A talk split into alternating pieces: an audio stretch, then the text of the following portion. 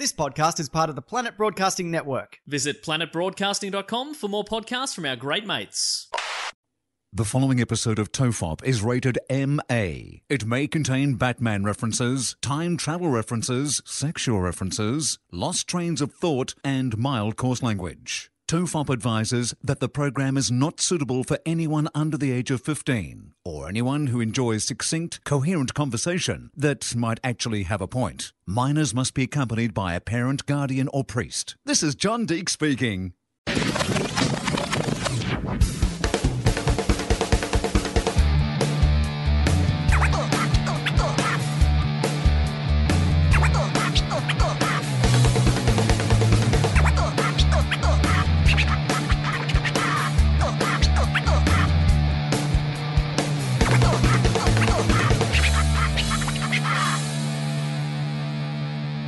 Everyone relax, miss. This is Tofop. I'm Charlie Clausen. I'm Will Anderson.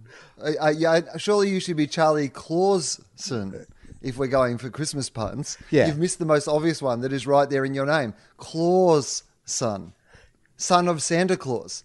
I am Charlie Clausen, son of Santa. So many people have tried to give me the nickname Santa over the years, but it hasn't quite stuck. I don't know why that is. I mean, it's an obvious. Maybe it's too obvious. Do you think Santa Clausen?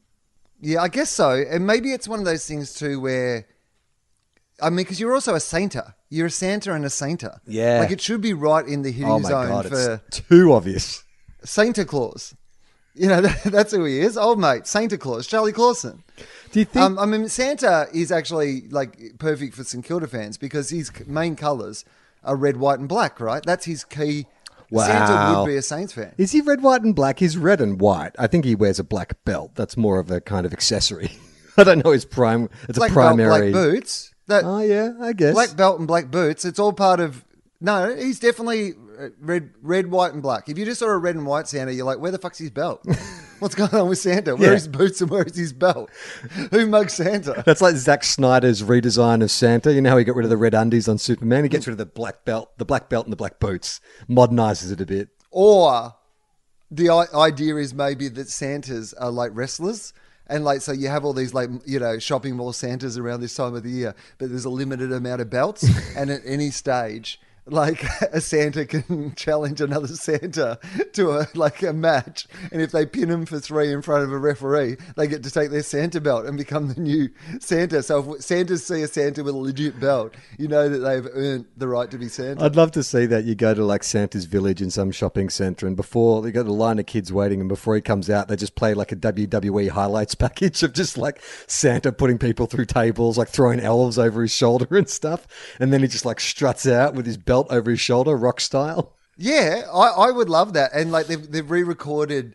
Like, what would Santa's theme song be? Like a dashing through the snow. Yeah, but- a one but horse by Limp open Bizkit. Like, yeah, or Evanescence. Yeah. Evanescence have done a version of that, slowed it down a bit. You know, put in some sort of dramatic moments in it, and then just Santa appears at the top. You know, just like going off all over the place. Black belt above his head, Santa style.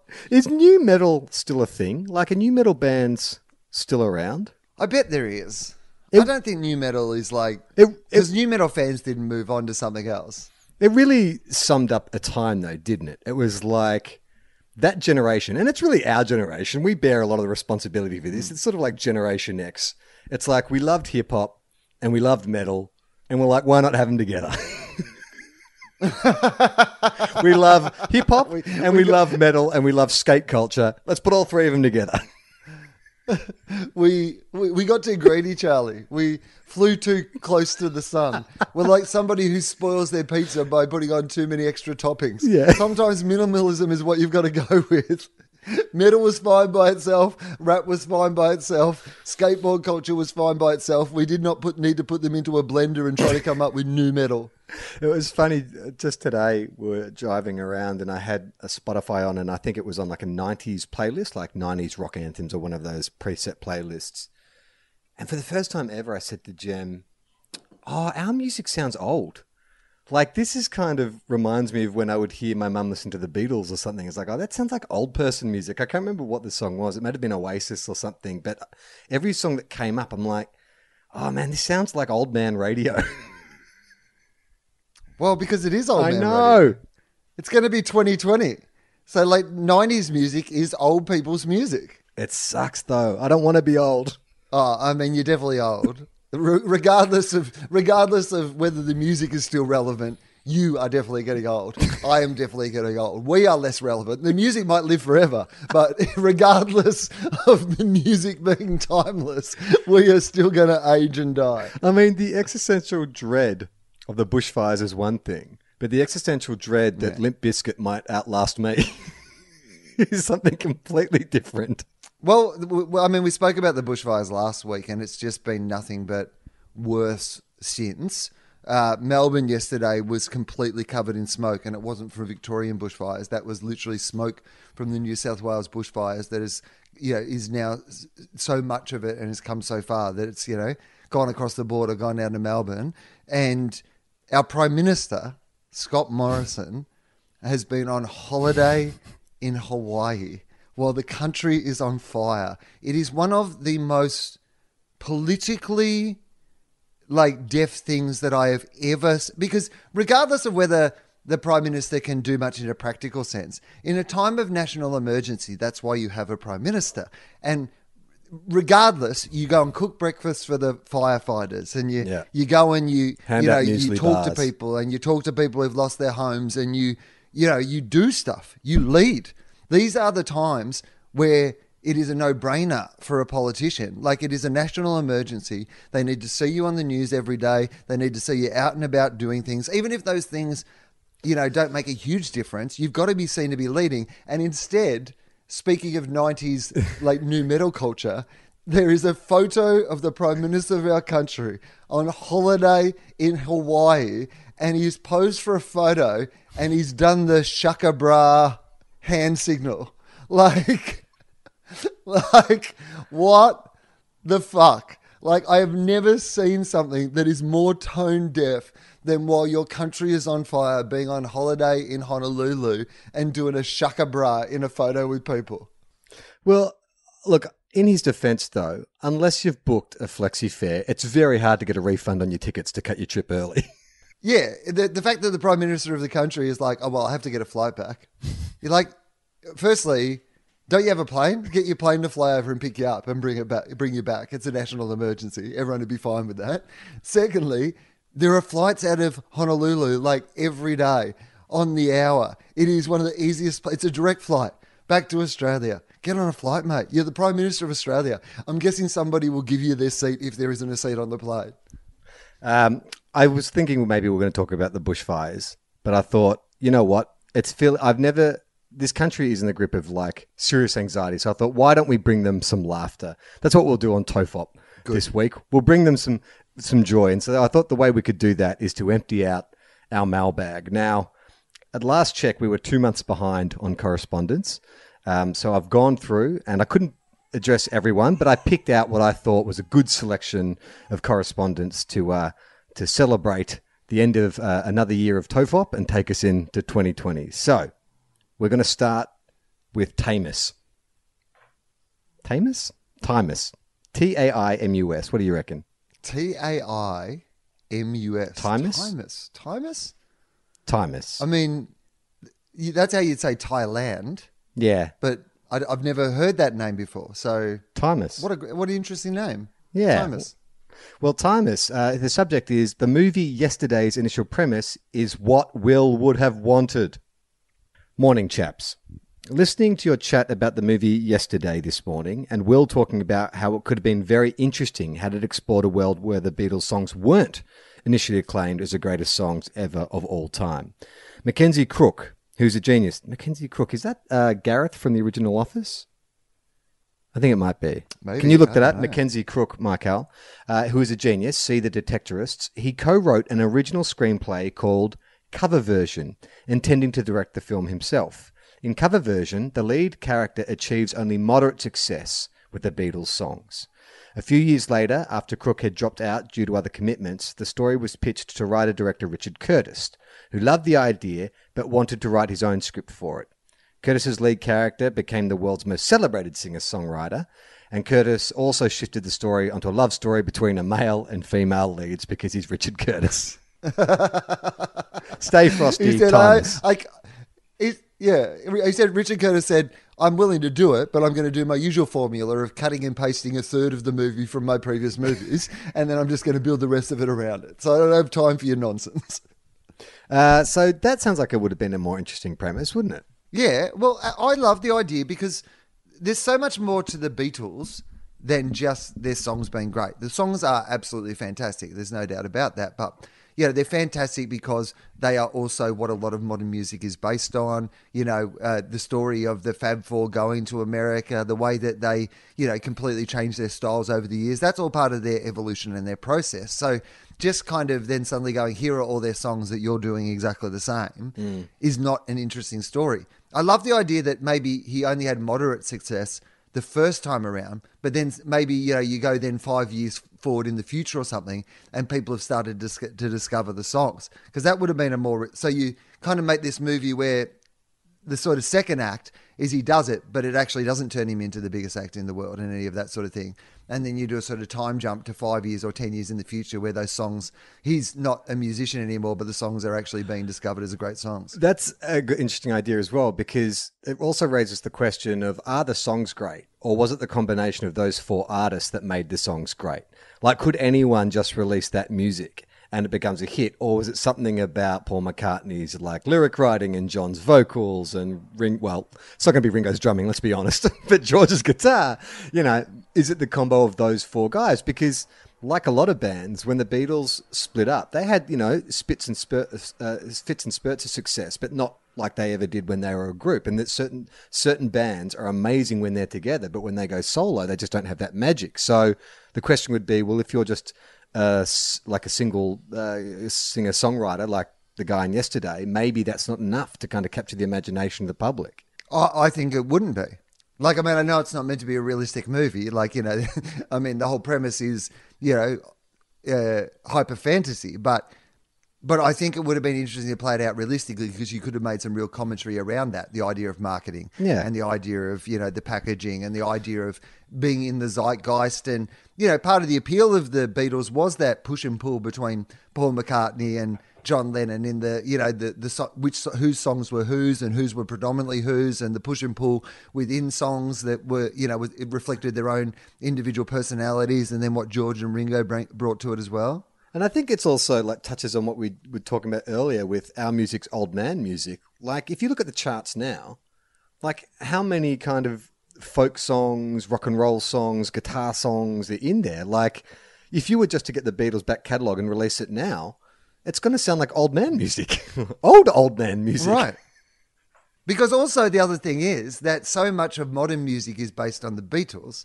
Like there's a you know throwaway joke in the in, in yesterday around the idea that Oasis doesn't exist. Mm. But tr- if you really wanted to truthfully play that out, all music would sound really different possibly because so much modern music is based on you know their version the, all these people listening to the Beatles and wanting to write you know their versions of you know melodies and harmonies and all these sort of things around Psychedelic did. rock. So if you take the Beatles out of the equation, there might have been another super big band at the time, and then more of modern music would have been, you know, influenced and based around their influence. Yeah. Well, you know, like how there's that campaign after The Last Jedi, or was it Game of Thrones? Both those uh, films and TV shows where, like, nerd fans were like, give us money, like, let's, let's do a Kickstarter. We're going to remake that film because you guys fucked it up.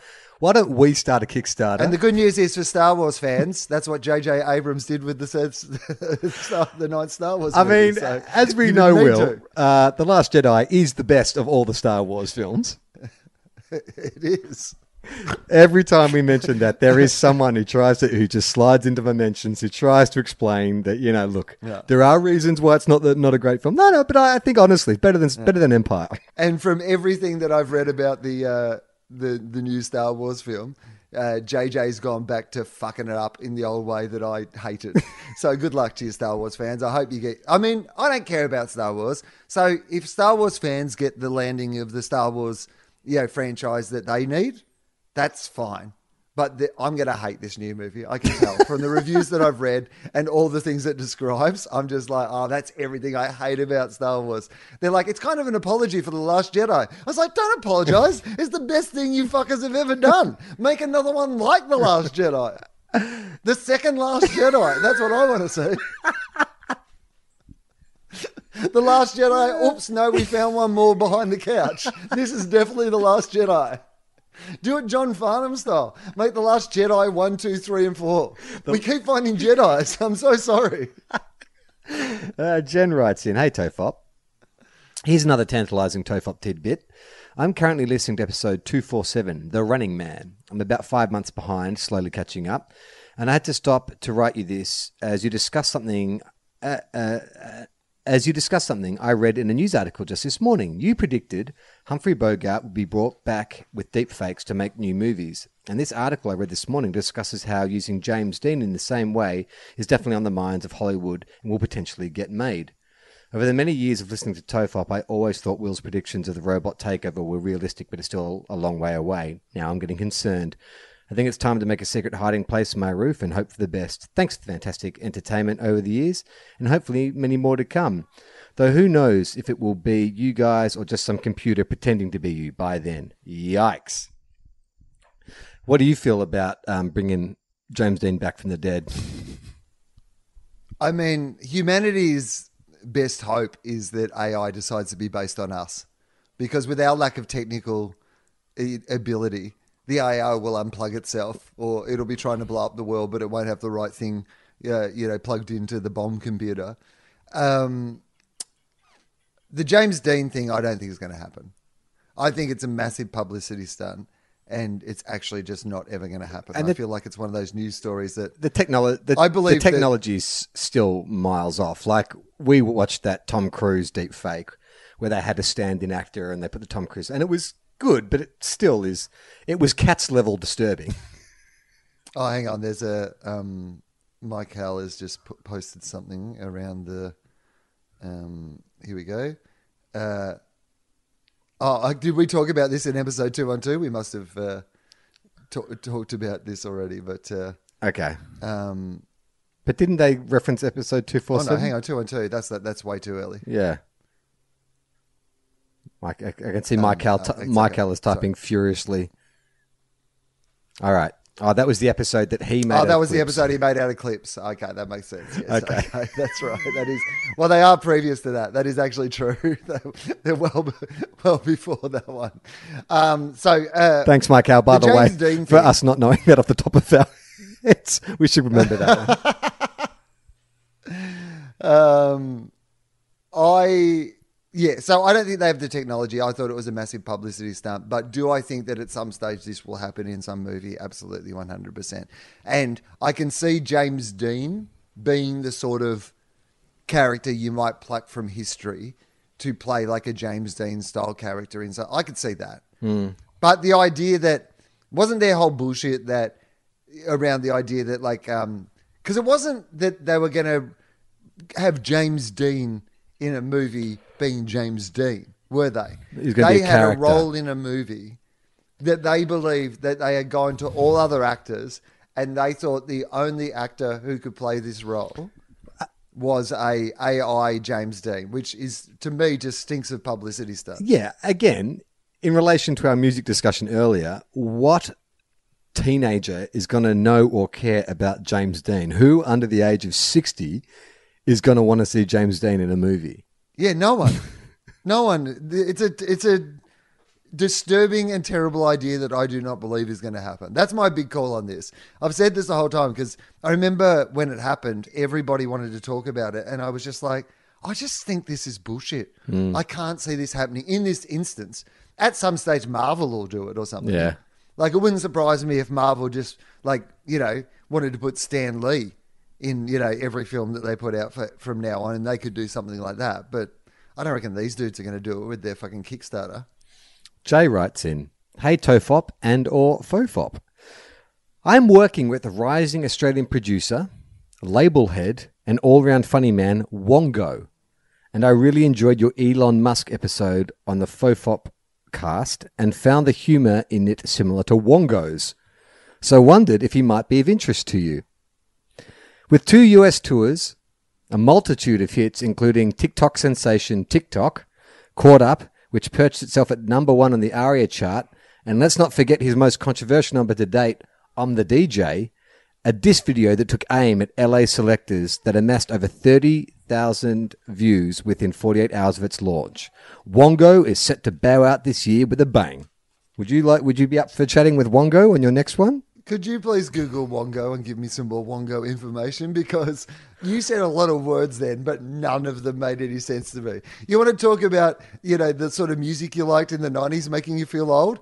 That email made me feel old because I don't know what a Wongo is. I would have assumed that if you hadn't told me that Wongo was an app of some kind, uh, and then it turns out Wongo is a performer, and I can't tell if Wongo is a satirical performer or a comedian. What What is Wongo? I don't What's know. a See- Wongo, Charlie. So you re- you remember there was those who are those comedians who have that phone hack podcast that you tipped me off about? They said, oh, they they reach out to people and it's like you know they try and prank them.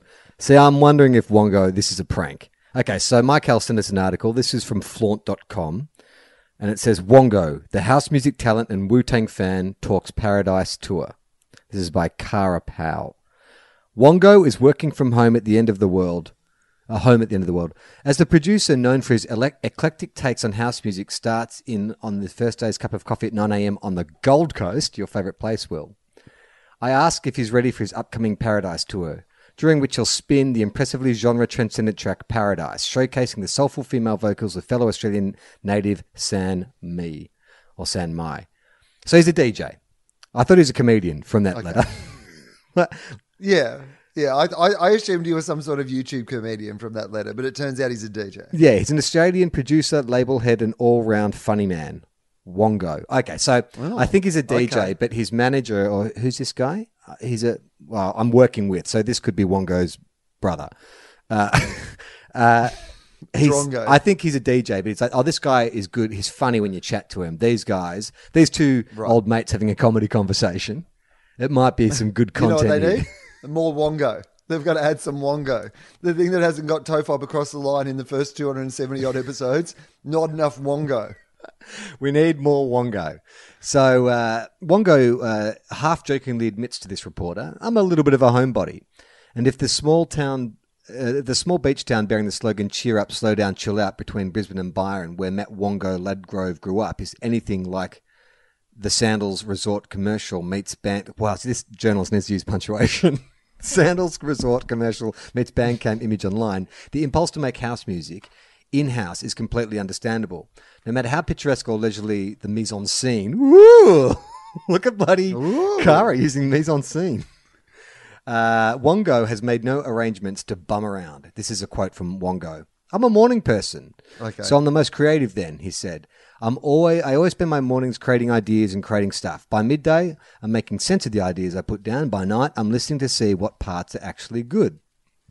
That's Wongo's creative process. He's worked with some of the biggest names in the game, including Matt Bass and electronic duo GTA. It comes out that his biggest influences are Are, are they, Charlie? yeah, Again, this I might be betraying my age, but I'm going to ask you a question. yeah. Are they the biggest names in the game? Are Matt Bass and GTA the biggest names in the game? I'm going to say, and again, I'm like you, I have no idea. Hmm. I'm going to say Matt Bass no, but GTA yes. just guessing. Is that because GTA just sounds like Grand Theft Auto? Yeah, it just sounds And like you've just heard the letters GTA. You've heard people say them, and you're like, "Oh, it's probably that DJ," but it isn't. If it's I Grand Theft if I was if I was at like a party or a nightclub or something and a tune come Yeah. on and I asked my friend who is this mm. and they said GTA, I'd be oh yeah, it makes sense. But if they said Matt Bass, I'd be like nah, doesn't make sense. what if it was GTA featuring Matt Bass? okay, sure. Uh, okay, so um, uh, while recognizing Paradise is the latest uh, and greatest landmark track of his career, he graciously thanks LA based DJ and singer Ducky for expanding his creative capital. She's musically talented and a great producer. That's the first time I worked with a vocalist, and the track went far. Um, what else does he have to say? Nothing. Uh, okay. The former national breakdancing champion and director Oh yeah, all right. Okay, hang on. Hang on. Oh, I've turned around on Wongo. Let's get him in and talk to him about his breakdancing. Oh, no, no. That's, that's only half the CV. The former national breakdancing champion and creative director of his life's own musical comedy wastes no opportunity to laugh at oh. himself. His name sounds a lot like oh. a scatting on onomatopoeia or one letter deviation of bongo. Over Skype, he types, It was my Wu Tang name. My best mate Fongo and I used to have a Ouija board. and I think we spoke to Old Dirty Bastard. And he initiated us into the Wu Tang clan at the age of 12. This story is actually true. We wanted to be part of Wu Tang so you know bad. what? I- I am. I am coming around on Wongo. We might need to get Wongo on the podcast. We wanted to be part of the Wu Tang so bad, we would both secretly push the Ouija board glass towards the letters we wanted. Well, in that case, Old Dirty Bastard didn't give you the name if you pushed the letters to where you wanted. That's not how Ouija works, is it? I mean, I, I, that's exactly how a Ouija works. Developing side stitches, I scroll through hilarious content he's posted on the Facebook page for the record label Box of Cats and listen to his 30% fun and 40% business in front, party in the back ethos. The effect is endearing, but not for lack of gravitas. Uh, throughout the discussion, the curtain comes down on quips like, something about driving to dance music revs you up. In the final act, Sound Advice takes the stage. He monologues that for anyone up and coming in the music universe or industries otherwise, the goal is to stay afloat. Plus, starting with a logo is a definite no no. Haha, That's a nice wordplay, Kara. It was like trying to grow too fast, Wongo says. I've been producing for 10 years and things are really starting to open up now because I've done things organically. I have a solid foundation and a lot of people get logos done before they start. That's true. We didn't get a logo till at least 30 or 40 episodes in, I'm sure. no, it's very big. Um, you know, for young comedians to spend way too much time designing your poster and your walk-on music, and not spending enough time writing the jokes that will be in your show. Um, Or it's like the open mic. There's a lot of open mics who there's one in sort of every generation of some open mic who rocks up to their first open mic and they've already got business cards. Firstly, I've been in comedy for 25 years and I've never needed a business card at all. You don't need a business card. But secondly, you don't need one for your first gig. I'm just going to read you the last paragraph of this uh, article by Kara because I think Kara maybe is an English major. Um, sensing I'm cutting to his track, uh, cutting into his track cutting time, I hastily inquire about his personal style. That tracksuit donning artist doesn't put a lot of effort into his home body, home body appearance, but his parting prose, more sage-like than satirical, are perfectly tailored to his idiosyncratic spirit of passionate creation. Find what you love and do that. That's a quote from Wongo. You know what? I, I'm pro Wongo, Yeah. i got to say. I was skeptical about Wongo early on, but I've got to say that I, I like his attitude to life. I like his attitude to comfortable dressing. Um, I don't really like dance music, so we'd have to avoid that as a topic of conversation. But the rest of what Wongo's laying down, like yeah, we could listen to some Wu Tang, Yeah. Well, here's what I maybe I get the Ouija here's board what I out. think. This is what happens when we expand Tofop, right? So we hire our Rogan style warehouse, and we do this one Yeah. once a week, and then we do another show at the end of the week where we have a guest on, and Wongo can be our first guest. Let's open with a bang. And and Wongo was his name. Oh, W O N G O W O N G O W O N G O, and Wongo was his name. Oh, uh, we could do a wofop. It's it's it's tofop, but with Wongo. Funny you should say that because Bill writes in, and the subject is Brolosophy podcast. Oh. Hi, Charlie slash team. I'm Bill Kerr, doc. Now, he wrote in brackets doc. Does that mean he's a doctor? Yeah, I would say Okay. so. A host of the Brolosophy podcast. Did you know there was another Olosophy podcast? No, I did not. What's it called? Bro- Bro- Brolo- brolosophy. Brolosophy. Host of the Brolosophy. Oh, bro, los- Yeah. Oh, okay, so like as in bros. I'm assuming so. It's a podcast that tells interesting, important stories. What I'm really obsessed though is storytelling. Hence why I'm reaching out now. I lo- I'd love to tell your story as the grandfather of podcasting in Australia. I feel our listeners would really enjoy hearing it, and I'm sure your community would get a kick out of it also. In the past, we've had stars such as the UFC champ Rob Whittaker, the Iceman Wim Hof, Canadian astronaut Chris Hadfield, and many more amazing guests, and would love to add your name to that list. You will also get all the digital assets from the episode for you to use as you please, from the full audio to video clips to smaller pieces of micro content for further use on all your platforms. We are in Melbourne, uh, so the podcast will be recorded there and it would take around 75 minutes. I hope to hear from you soon. Have a good day. So, can I do that, Will? Can I do the Brolosophy podcast or is that cutting in on your uh, uh, IP? Well, I got to be honest with you, Charlie. I've just looked up Brolosophy, uh, and they did start on the 16th of September 2019, which is a fair way into. Uh, oh no, hang on. Show ten more episodes. There might be more than that. Hang on, I might have been actually doing. Let's see how far back they go on Brolosophy when it started. Uh, no, okay, they do go a fair way back. Maybe I've ripped them off. um, I wanted to. I wanted to see who came first, Brolosophy or Willosophy, but I uh, can't get down to the bottom. So maybe, maybe, maybe they came first. Uh, you can. Oh, I got your Here's the permission. point. I don't control your life. Okay, do what great. you like to do. Okay. do what you lo- find what you love and do that, uh, as Wongo might say. yeah, exactly. In the words of Wongo. Uh, hey, Will and Charlie. I'm slowly working my way through all the episodes of Tofop, and I've just brought up the double century. And I'm becoming quite sad as I can see the finish line of EPs. Although you guys are putting them out pretty regularly now, so it does make it a little easier to cope with. There's just two things I wanted to touch on. The first is in relation to a conversation had on episode 197 regarding whether it should be Will and Charlie or Charlie and Will. It should definitely be Charlie and Will, as Charlie is the first alphabetically. No argument, alphabetical order makes the most sense. Would you care to retort? no, no, I'm fine with that. Charlie and Will. Will- I don't. I, Will. never had a firm position on it either way. I think I go. I think Will, just in terms of uh, sonically, I think Will and Charlie sounds better, just from an alliteration point of view, because I think Charlie and Will has a more abrupt end, but Will and Charlie has an upward inflection on the end. I just think it sounds nicer. Okay, so Brolosophy uh, debuted on the 2nd of March 2016.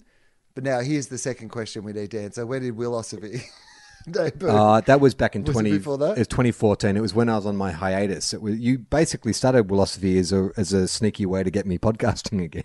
All right, well, then you can't go on this podcast of these thieving pricks who've come in on my territory with their brolosophy. That's not even a pun. Willosophy. It's philosophy. My name is Will. That's a pun. Brolosophy. I mean, we didn't even know how to say it in the first place. It might not have been brolosophy. no, you can't go on these bloody thieves and their thieving bloody podcast. No, Charlie. I put my foot down. Uh, my second It actually looks really, really, really interesting. As I've been flicking through the uh, the topics along the way, they're at least going to get a new subscriber from me because this seems like they've got some really interesting guests. see if you can poach some of their guests, steal back from them. No, yeah, I'm just like I'm going to talk to Wim Hof about his breathing. Uh, the second question is directed to Will regarding a comment made to an audience member with the name Matt with two T's. Will has expressed a few times, to my knowledge, that names shortened which names shortened which end in a double letter, like Will, Matt, etc., should only end in a single letter. I disagree to a point. With Will, it makes sense to spell it with one L, distinguish it from Will as in willpower. Mm. With Matt, however, I believe it makes sense to spell it with two T's to distinguish it from a, from a doormat, like Matt like a doormat. Thoughts? Uh, I could see that if you're a Matt. Uh, What if you're a doormat? But I just think as a consistent as a consistent policy, you should. I I think. I, I think you err on the side of shorter anyway. What's the point of erring on the side of longer? Because if you want to spell Matt longer, you could spell it with a double T and an E, like the yeah the finish Matt. Oh yeah, yeah, finish, you know? Finish. Yeah. Matt Finish is a great um, like that's a good pseudonym. Like if you're signing into a hotel, Matt Finish.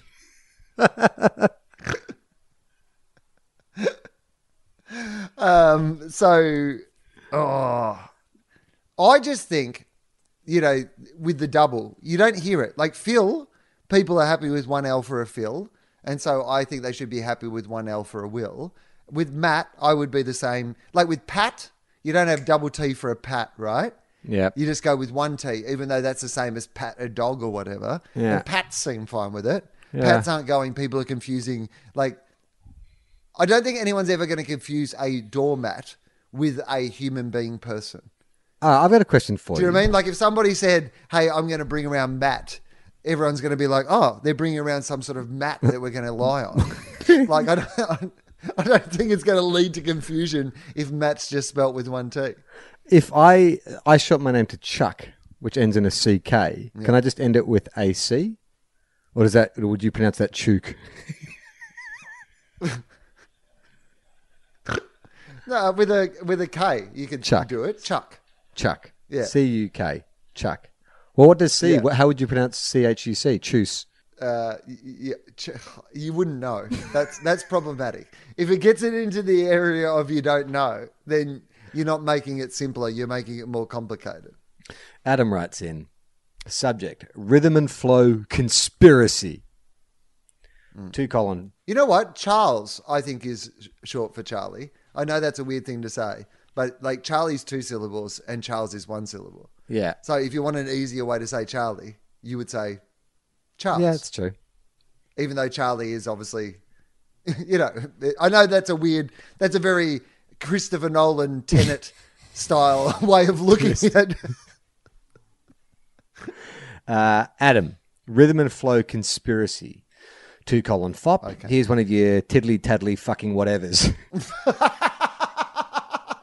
Also, an acceptable way to start correspondence. rhythm and flow is a lie. This is uh, fairly involved.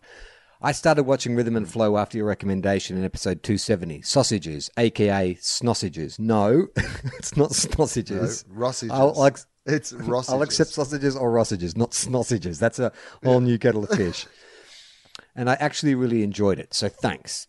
Besides a new and somewhat confused love for Cardi B, I agree. I didn't really know much about Cardi B before Rhythm and Flow, but I'm quite fond of her now to the point where I actually uh, watched Hustlers the other day, and she's only in it for a couple of scenes, but I got really excited when I knew Cardi B was going to be in a scene.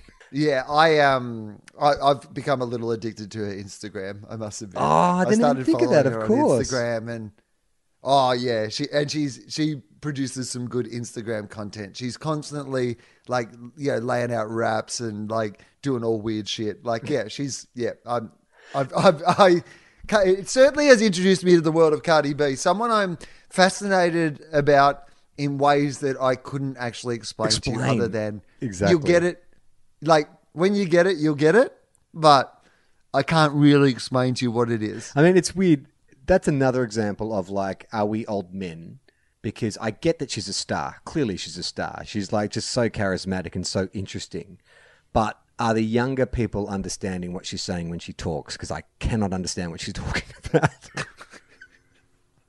Do you think that the way Cardi B talks is like those? You know how younger people can hear higher frequencies, and as you get older, you can't hear them. And so Cardi's sending out secret messages to the young people through the second half of every sentence that she says. So, like as oldies, we're only hearing the first half of everything she says, and then when she goes into that Cardi speak, all the young people's ears prick up, and they get the messages about overthrowing us. yeah, kill them. Take their franking credits. uh, okay. So, besides a new and somewhat confused love of Cardi B, there's one other thing I seem to notice. Since I knew D Smoke was the show's eventual winner, oh yeah, spoilers by the way, she probably should have said it. It's enough times past, right? I was taking particular notice of his performances and the judges' comments in each episode. I fully agree that he was definitely the most talented and most deserving winner amongst the contestants, but that is where my suspicions lay. I hypothesize that D Smoke was always going to be the show's winner, and the show was built as a platform to launch his career, and that the other contestants never really had a chance, whether they knew it or not. D Smoke got the skills, but I question whether his overall look and story would have had much appeal without the hype the show gave him. Much like the Transformers and Dino Riders cartoons were only created to support sales of the toy range, I think Rhythm and Flow was a sneaky pre-product of what could be planned as a much bigger as, as much bigger things for D Smoke and possibly some of the others. I'd love to see Old Man Saxon or Ian the Rapper pop up again. Well, I mean, yes. Like, isn't that all reality shows? They are platforms in which to kind of create stars and record record the sales. I think it's what he's describing is just harder than what they did. Right? So, like, you know, when you look at a whether something is a conspiracy or not. Hmm. Like, I think to pull off that conspiracy would be harder than actually just going out, finding a bunch of good rappers, running a competition, and guessing that one or two of them will. Like, I think that they certainly. They didn't just go out and find a whole bunch of no names. They put people in Londynn B, you know, Flawless, like, you know, D Smoke, people who had had substantial sort of off Broadway careers, or at least time in the game that were known to. Like, there was a bunch of times where some of the rappers were known to Cardi or they were known to Chance or whatever. Like, so I think that they went out and recruited a whole bunch of people that weren't household names, but certainly had a chance of blowing up after the show. But the idea that you would manufacture all that around launching the career of one person versus the idea of we will do this show, we will get the best people, and then we'll just do that with the best people. It's just easier to run the competition than it is to make put everything else that's a moving part mm. in place. Because I still think they all had the if if for example D Smoke and Flawless and you know Lo- London, London and those guys hadn't had the best performances on the way through, then there would be some validity to that. But they were the standouts on the way through as well. So are you going to manipulate everybody else to be slightly not as good as the people that you're putting through? It just doesn't make any sense to me. I think, I think there's an element of truth to it. I reckon as producers, you would be watching the rushes each day and going, "Well, this guy is clearly the most interesting. Like we're gonna, you know, this this." He has the most potential, and the record companies who are investing in the show would also be saying, "Well, look, we can sell this guy's albums. You know, it's going to be much harder to sell um, Sam B. Real, or was that was that his name? Uh, you know, Bill Gates' son. Yeah, but but the diff- the difference between this show is that I, I don't think that they it didn't come attached with a record deal. Didn't it? I believe. Oh, it's just money. My understanding of the prize with Rhythm and Flow was because uh, Chance kept mentioning it. This is like a unique selling point, which was this is the only show where there isn't a tie to you know a record deal or anything like this. They just gave them two hundred fifty thousand dollars to then go away and make their album or do whatever they wanted to do with it. But that's why at the end he even said to D Smoke, he was like, you know, you spend this on yourself, you know, put it into your record and your career. I again, I don't want to go to the trenches on being a, you know, like rhythm Truther. and flow defender. The intreg- the integrity of rhythm and flow, but I believe that the prize money wasn't attached to a record deal. Hang on, I'm going to go. No, I think you're right. I actually think you're right. It's two hundred fifty thousand dollars. Yeah, and and that's how you keep it uh, independent. They don't have an incentive to cook the books in the way of you know this will be the most marketable or this will sell the most records. You can actually just run the competition because at the end you're just giving one of them quarter of a million dollars and it doesn't really matter which one it is in the end of the day. Just on that note, you reminded me when uh, Jim and I had our other production company. We used to make a lot of music videos, and uh, we often would make music videos for people who won or were finalists in uh like a singing competition. And at one stage, I remember someone from a record company calling me and saying, "Hey, um, we've got this money, we've got this budget to make a video for this guy. Look, he's not a great singer, he's not a great dancer." But people seem to really like him, so we want to see what we can do. And I was like, all right, cool. Let's see what we can do. Um, all right. Uh, Cash prize, 250000 uh, I'm just trying to find something that uh, yeah, the, the cash prize was two hundred fifty thousand, but I just wanted to. Um, oh, hang on, here we go. This is what I need. There's an NME article uh, where D Smoke. Uh, I'm. I, I, I can't see what it actually says, but I, the little like, like you know little bit they're showing me says Yeah. this isn't like a lot of other contest shows, and then it's cut off. So I now have to link through to that because I believe that will give us the information that we're actually looking for, but it's not going through at the moment. Uh, while you're doing that, I'll read the next uh, email. We have a welcome letter here, Will. This is uh, from someone who says, uh, Hey, Tofop, I'm an author with a recent book that I'd like to promote. It's a true story about a time when I stole money from work, was caught and charged, and went to jail for a time. I'm wondering what kind of money it costs to have an ad read on one of your podcasts for maybe a month. I think I'll be doing a lot of this out of my own pocket as I don't think my publisher will stump up much money. Anyhow, please let me know. I love the podcast. Thanks heap for the free content. So uh, I know this person, Charlie. In fact, this person is going to be a guest. I've already recorded it on an upcoming episode of Willosophy. Is he And, going to be uh, on Brolosophy? Because then I'll listen. Uh, well, he's probably probably already been on Brolosophy, and uh, so um, basically, um, uh, he, it's an amazing story. And I first heard this story a little bit um, when it happened. He, Dave Anthony, and I did an episode of Tofop together where we talked about a guy that I'd known who'd committed a uh, pretty heinous crime, and yeah, how you react when somebody you know, that you know and that you've liked does something pretty terrible. And he had been listening to that and obviously knew that was a situation that um, a lot of the people in his life were going through with the fact that he had committed this crime. And he reached out to me at that time. And so since um, since his book came out, which I believe is called Mr. Ordinary Goes to Jail, if I'm getting that right um, off the top of my head, but I think it's called Mr. Ordinary Goes to Jail, and uh, it's actually really fascinating. I've I've read the book, and it's a really interesting insight into what it's like to you know be a white collar criminal and then go through the prison system. And he was in in prison for about nine months, so it's a really interesting episode. So look out for it when it comes up on Willosophy.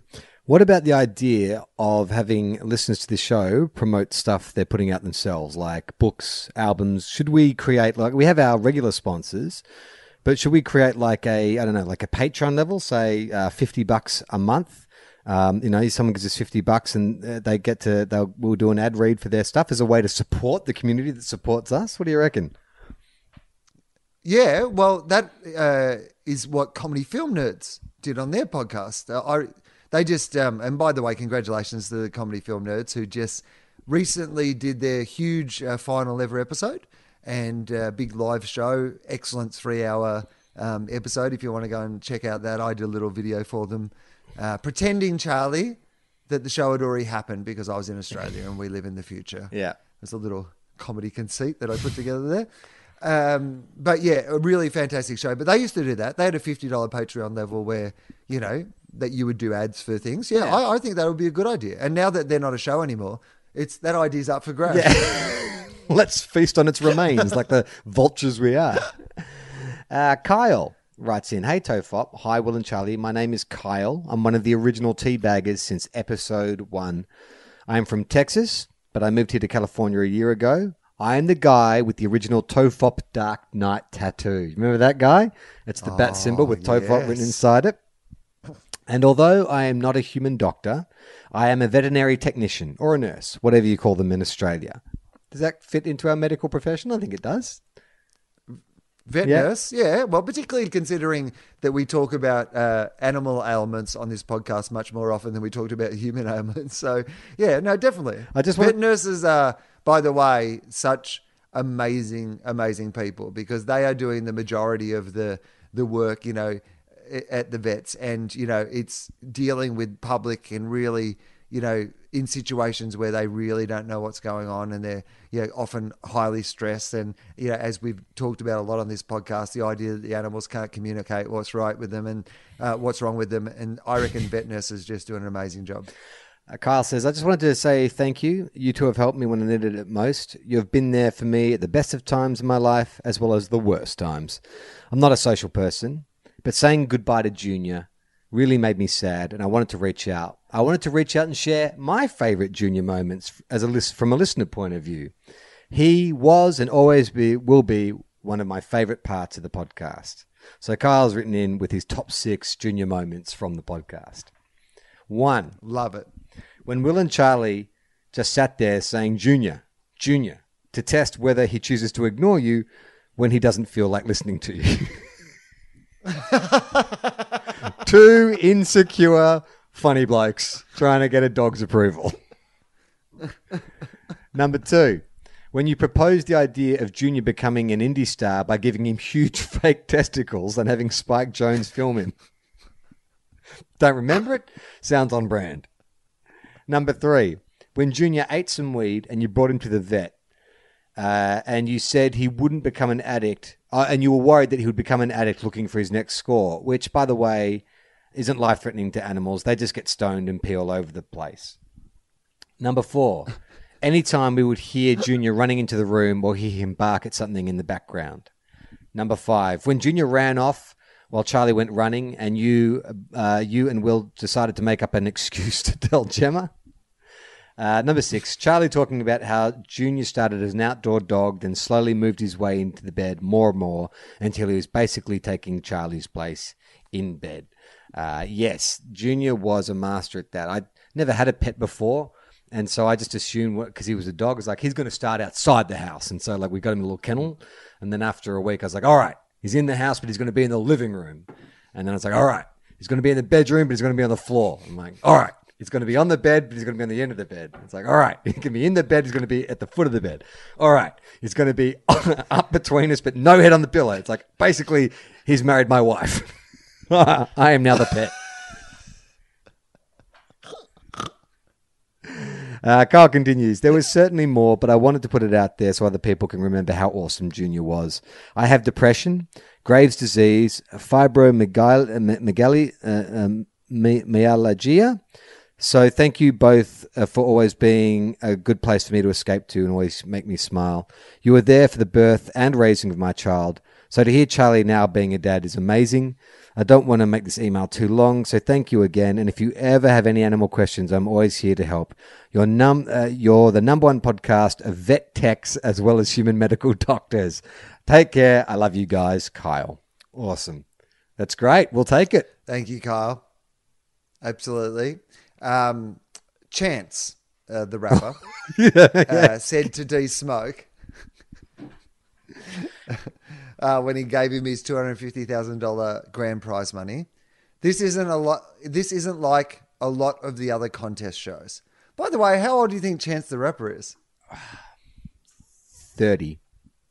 Lower. Really? 28? Yeah. Lower. No, he's lying. It's like Beyonce. She's actually 52. Um, 24? what do they say? 26, apparently. That's bullshit. No way he's 26. Although he's Christian. Well. Maybe that's 26 in God years. what does that mean? I don't know. Although he's Christian. Well, if you believe in God, you age only like, you know, one year for every two of a non believer. I think that's what they taught me in church. Oh, oh, you mean in non-Christian years? Yeah, no, thirty-five. Yeah. uh, so what does he say? Uh, Ch- Chance gave uh, took a moment to give uh, D, Smoke some advice about how to spend his two hundred fifty thousand dollars.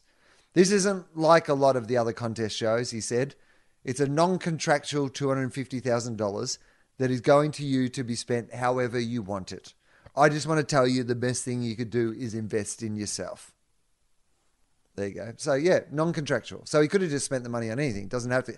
Didn't actually have to go away and make music with the money. Dan writes in, Hey Tofop. Hey guys, just chiming in with a new twist on the doctor theme. I teach people who want to become personal trainers, and I've just finished a PhD in educational psychology. For any limited edition t shirts you plan, I would definitely support a slogan of We keep 'em laughing so they keep you learning. There wouldn't be a lot of demand for this, I'm sure, so it's perfect Tofop money. It's a perfect Tofop money losing project. Keep up the great work. Well, that's not true because, like, you know, you can teach people all sorts of things. So that slogan, laughing and learning, would be fine. They would be quite adaptable. Teachers could wear it, um, any sort of instructor, driving instructors. Like, it wouldn't have to be limited to training personal trainers to enjoy that t shirt. Kelby. Hey Tofop. What about some Tofop activewear? Maybe that's the direction we should be going in. Like, actually take it into the gyms. Do you know what I mean? Like, you know, That's some a great workout wear. Like, you, you listen to your podcast while you go for a walk or, you know, while you go to the gym. Yeah. We're going to actually get you some gym stuff that you can wear. So, like, we could be the Lululemon of podcast merch. Well, I, Jim and I had this conversation this morning, like because there's uh, we're staying at this place where they, they do free yoga in the morning. So there's a bunch of ladies walking in their yoga pants, and Jim, I was like, why do women always like wear their yoga pants like all throughout the day? Like it's just like just it's like the male version of tracksuit pants. You see women always in their yoga pants, and Jim's like, oh, because it makes the bum look really good. Yoga pants have a way of just sucking everything in and lifting it all up and makes it all look great. So why don't we do some Tofop brand yoga pants, and it's our faces on each of the butt cheeks. So when someone's doing a downward dog, if you're behind them, you get Will and Charlie looking straight at you.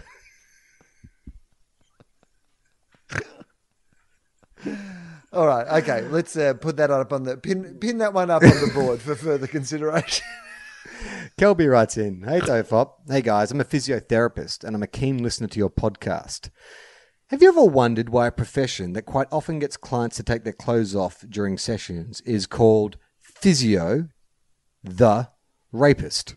Oh boy, I mean that's a pretty dark thought for a a physiotherapist to have.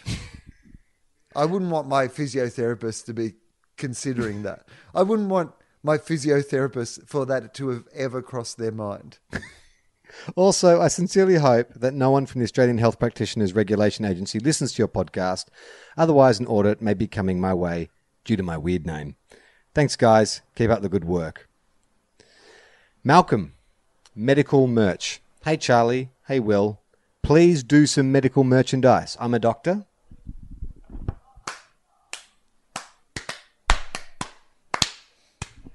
And I know a couple of colleagues who listen to Tofop will definitely buy whatever you put out. Well, Malcolm, if you go to redbubble, redbubble.com slash people slash Mr. Foz, you can get yourself a Tofop number one medical podcast mug. Available now. Um, I was doing Josh Earl's podcast, Don't You Know Who I Am, at the Catfish. It was a live one with Charlie Pickering and Celia Pacquola and Claire Hooper. It was great fun. You can listen to it now. I make a gene splitting joke that should have been about a bi- biologist instead of a chemist, is what I said. Oh, you And idiot. It's been annoying me for a week. Idiot. It's, but seriously, it was such a good joke. And it's like the minute I walked, like I walked out of the venue and I was walking home and I was like, oh, biologist, not a fucking chemist, you fucking idiot. And that thought has come into my mind at least 12 times a day, every day since I recorded that podcast. Amy's, Like, Amy's um, like, why is there a Will di- screaming in the shower every morning? It seriously has come to me so often, and I'm so annoyed by it. Anyway, whatever. There, uh, there was a dude sitting in the second row in a Christian Bale "Good for You" Tofop t-shirt, and it looked ah. amazing. Yeah, Yeah, that Tofop good for you. I saw a guy posted on Twitter. He got the poster version, and I'm like, you know what? Maybe I'll get one of those. It's pretty good stuff. Yeah. So once again, go to it looks great as a t-shirt. Very like if you want to be identified, it's a real. I mean, it, it's a statement. You know, it's not a subtle t-shirt, but it is actually a really fun novelty t-shirt. Like I saw it and I was like, oh, that looks. I was like, oh, that's our t-shirt. That's cool. Uh, you can either check the uh, description in the bottom of this uh, of today's episode to go straight there, or you can go to redbubble.com slash people slash Mr. Foz. Hey, Will, Ryan writes in, Hey guys, you've really got to stop promoting this show as the number one podcast amongst medical professionals. It's creating difficult situations at work. As an anaesthetist, mm. Welcome. Welcome. I frequently do nerve blocks on patients who can then have their operation awake and pain free, but they can listen to music or chat to staff, whatever they want. Anyway, the other day a patient came in for their surgery, and when I offered them a chance to listen to anything they wanted, they asked if they could listen to Tofop, as it's popular amongst medical professionals. the word is spreading well. After confessing that I was a listener, much to the pleasure of the patient, we started playing as surgery began. Now, when we started this campaign, you joked that wouldn't it be great to have like a Doctor Strange type scene where, you know, the, the, the, the, the genius surgeon comes in and the only way he can operate is to play Tofop? It fucking happened. It happened. You, you manifested, Will.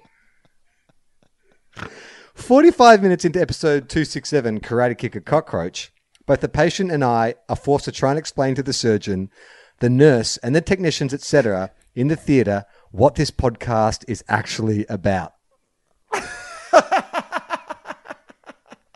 Normally, anesthetizing unwell patients is the most difficult part of my day. However, trying to come up with a description of what we were listening to beyond a comedy conversation between two old mates was the hardest thing I've ever had to do. Anyway, after the successful operation, the patient goes into recovery bay. The surgeon pulls me aside and says, Don't ever play that shit in here again.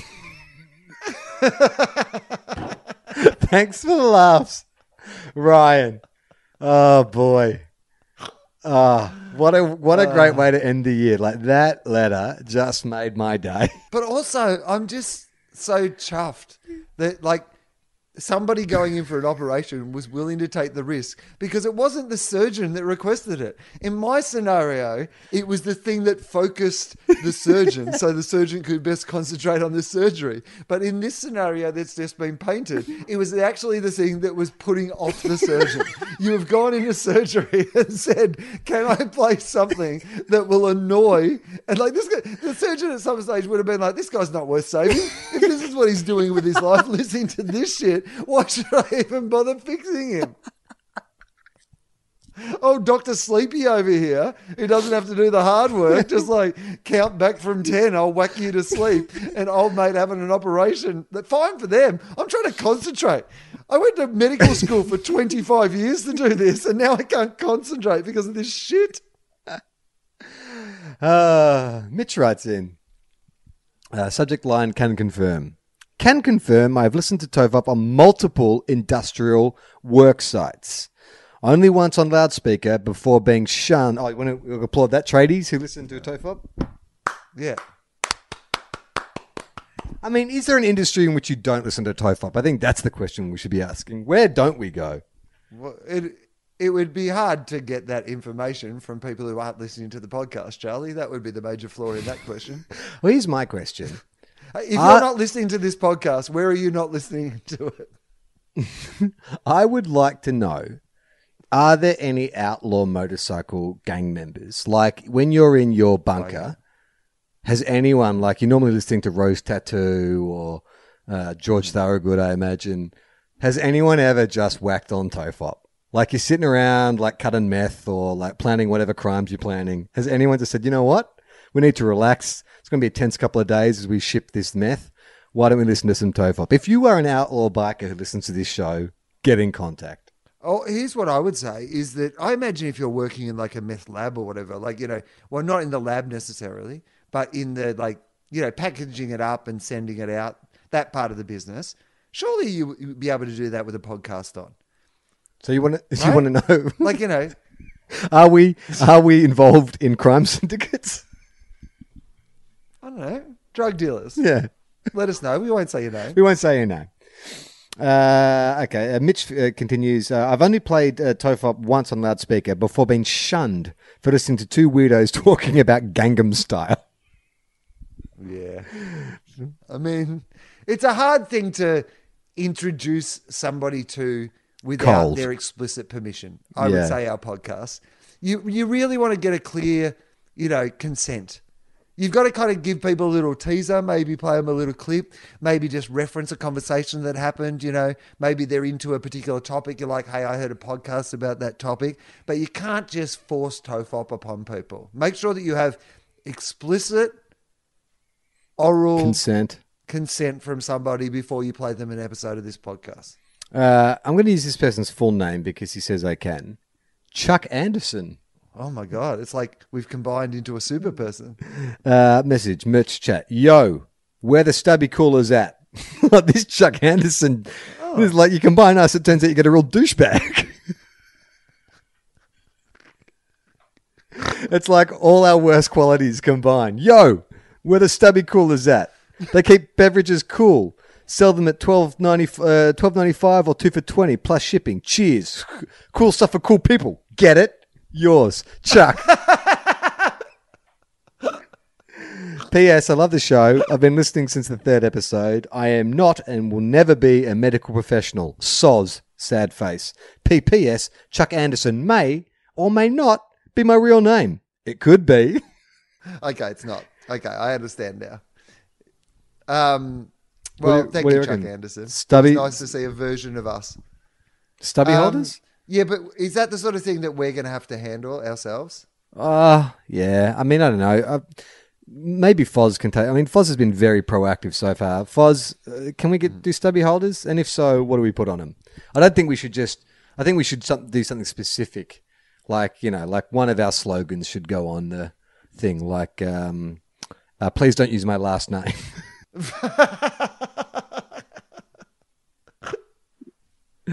Uh, that was actually an idea of another listener whose letter I have not read out because I thought I didn't have time. Anyway, this is from James. Hey, Tofop. Uh, greetings, Wil and Charlie. Long time listener, first time around to the pod.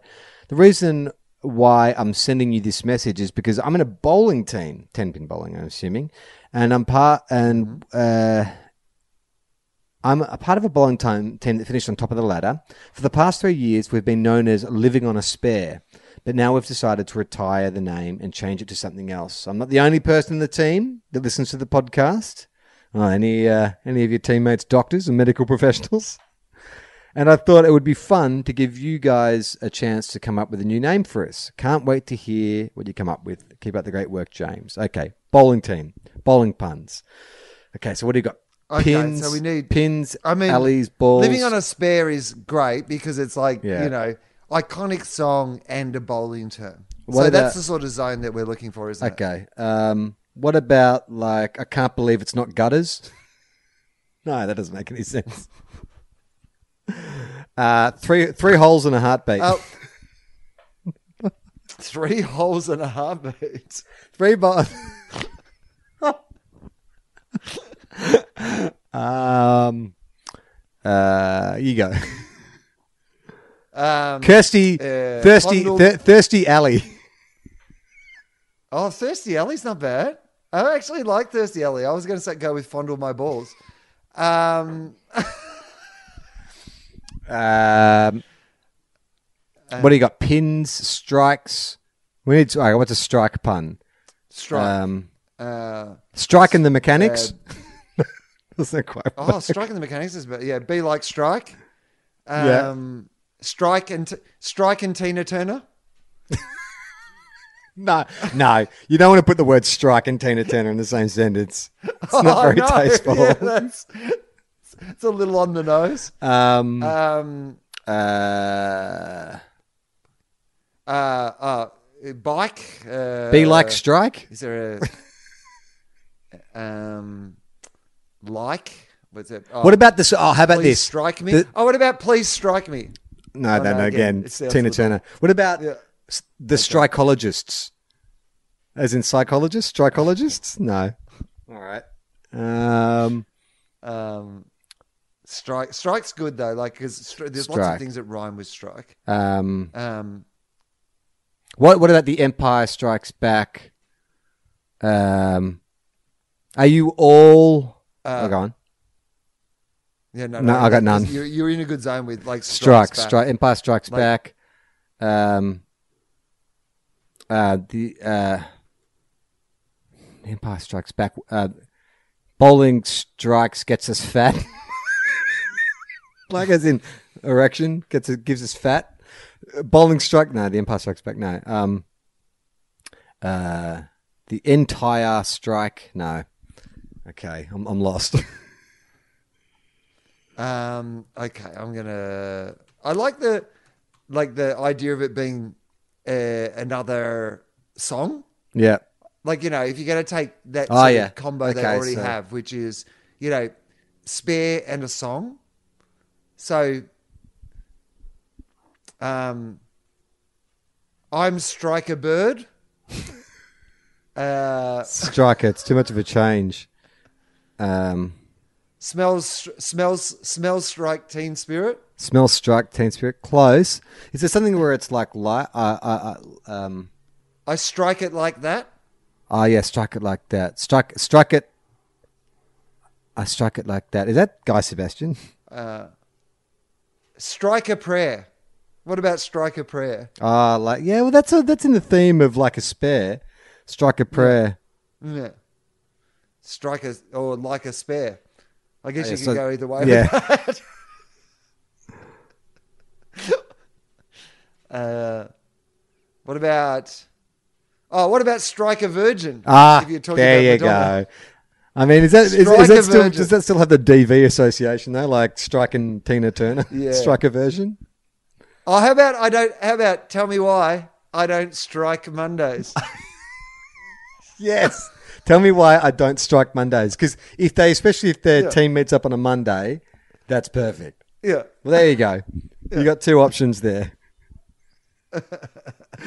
uh, all right, two more to go. Will to close out 2019. This is from David.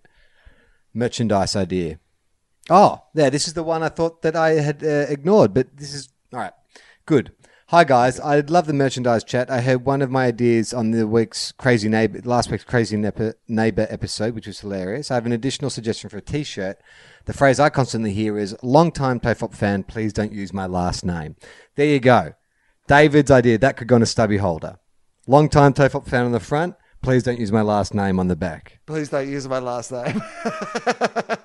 That's good. David- that is actually very good. Uh, says, "I'm sorry to say I'm not a doctor, much to my parents' disappointment." But both my brothers are. Merry Christmas. Merry Christmas Oh. to you, David. Well, all you have to do, all you have to do, David, is get one of those brothers interested in the podcast. yeah, that's all. That's an achievable mission. And you can also get him a Tofop medical podcast mug from Redbubble. That's uh, redbubble.com slash people slash Mr. Foz. Perfect present for one of your brothers. Our last bit of correspondence uh, comes from Erica. Subject I accidentally blasted Tofop on a store's Chromecast. Hey, Tofop. Well, she actually wrote "Hey colon Tofop." Yeah, I think you missed the point there. It's two colon fop, not "Hey colon Tofop." but we'll allow it. As I was preparing for my com- my oh, why can't I read? As I was preparing for my commute home, I arrived at my bus stop and set up my Bluetooth for some Tofop. My bus stop happens to be near a tech store. As I started playing the pod on Spotify, I'm wondering why it's taking so long. It needs to hurry up and start because my bus is coming, and God forbid I interact with people. In my hurry, I just press OK on the big button that comes up saying, "We found a Chromecast. Connect?" Question mark. Yeah, yeah, yeah. Just connect. As I wonder why I can't hear anything, I realize I've connected to the open Chromecast in the store next to me, and I'm accidentally blasting Charlie talking about unleashing on his neighbor, which, if you remember, Will was full of expletives. Thankfully, I don't think I subjected them to more than 40 seconds of confusion before I stopped the pod and was whisked away by my bus. Just know that somewhere in Ottawa, Canada, your voices are haunting some poor retail staff Yes. at Christmas. Love the pod. Thanks for the laughs, Erica. Right. Well, I couldn't think of a better way to go out. It's from Canada. It's a white Christmas. Tofop and a white Christmas. Perfect imagery. Uh, if you want to support the show, we're taking a little break for a few weeks. Um, but if you want to make sure we're back in 2020, you can go to our Patreon page. We're not just asking for money, we're giving you a heap of bonus content there. We've got some filmed episodes up there, we've got clips, we've got artwork, we've got comic strips, comic strips based on the show, like Everyone Relax. We've got comic strips inspired by the show, like Quantum Cop. Um, if you don't have money to support us on Patreon, you can support us in other ways by going to our YouTube channel, which is Tofop TV. Again, you've got clips in the shop there. You've got our award-winning, I should say, award-winning web series, Lessons for Life with Alan Mercedes. That's all for free on YouTube, and the more you watch it, the closer we get to monetizing it. So please, please support us in any way you can. And of course, check out our sponsors, the people who have supported us most through 2019. But most of all, thank you, the listeners, for supporting us in 2019. Yeah, correct. I endorse all the things that Charlie just said. I have some shows on sale if you want to come and see me do some stand up. I'm touring all over Australia and possibly other places in 2020. So um, there's probably a show coming to near where you are if you're in Australia. So go to comedy.com.au and just uh, follow the links and find out when I will be near to where you are. But if you were coming to see the show at the Sydney Comedy Store, my What You Talking About Will shows, uh, a couple of nights of that are already sold out and it is selling really quickly. So uh, get in sooner rather than later. The first night, uh, which is a Tuesday night, I actually think with the improv shows, the first night is almost always the most fun night because it's the after I've done the first night, you know, you get a bit of a rhythm with it, but the first one's actually just like jumping out of a plane without a parachute. So I highly recommend coming along on the first night where the brilliant Bec Melrose will be doing support for me as well. So it'll be a good night on the Tuesday. And let's be honest, like after the first night, you don't really try that hard, do you? You just phone it in from then on. What was that, Charlie? I've, I've already stopped thinking about it. Uh, once again, thank you very much for supporting us. Uh, we really do appreciate everyone who listens to this show, and we love especially all the medical professionals who support the show. Once again, if you want to support us by buying some of our merch and looking cool over the summer, you can go to redbubble.com slash people slash Mr. Foz. But until 2020, this is me saying I'm Charlie Clausen. I'm Wil Anderson. Ho, ho, ho.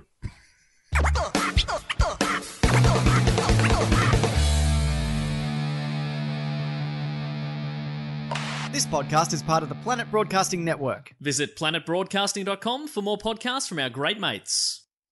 I mean, if you want, it's, it's up to you.